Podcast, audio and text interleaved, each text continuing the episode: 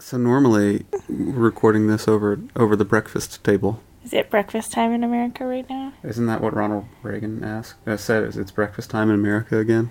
Let's see. In America right now, it's Fifteen minus nine. six in the morning. Someone's having breakfast. Someone's having breakfast. Are we on Spanish time yet? Oh, it's very difficult to get on Spanish time.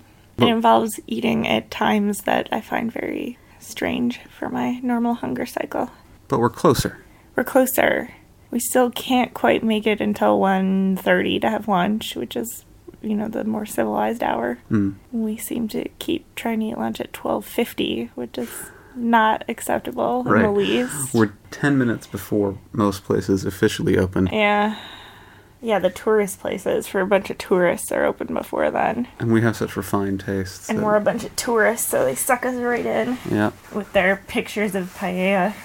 It's always a picture. Look, this is what you get. Like anyone wants to see a picture of like brown stewed meat, but they include the brown stewed meat too. Look at our beautiful carcamusas. Yeah, I wonder what that's so it's sort of a tourist thing, right? To like Yeah. have pictures of the food. But they really like it in this country. Well, how do you know that they like it? Maybe they just feel obligated, Yeah, m- maybe because nobody speaks English, I guess. or because it's just this is But just it's Mhm. the- tradition. Before photographs, they were all painted.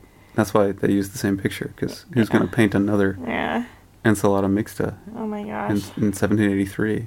That'd be a good series of paintings to do. Like Renaissance style. Not even still lifes, just a portrait of paella. A yeah, portrait. portrait. of a steak. of the salad with tuna in the middle. That sounds like someone needs a siesta. I love siesta.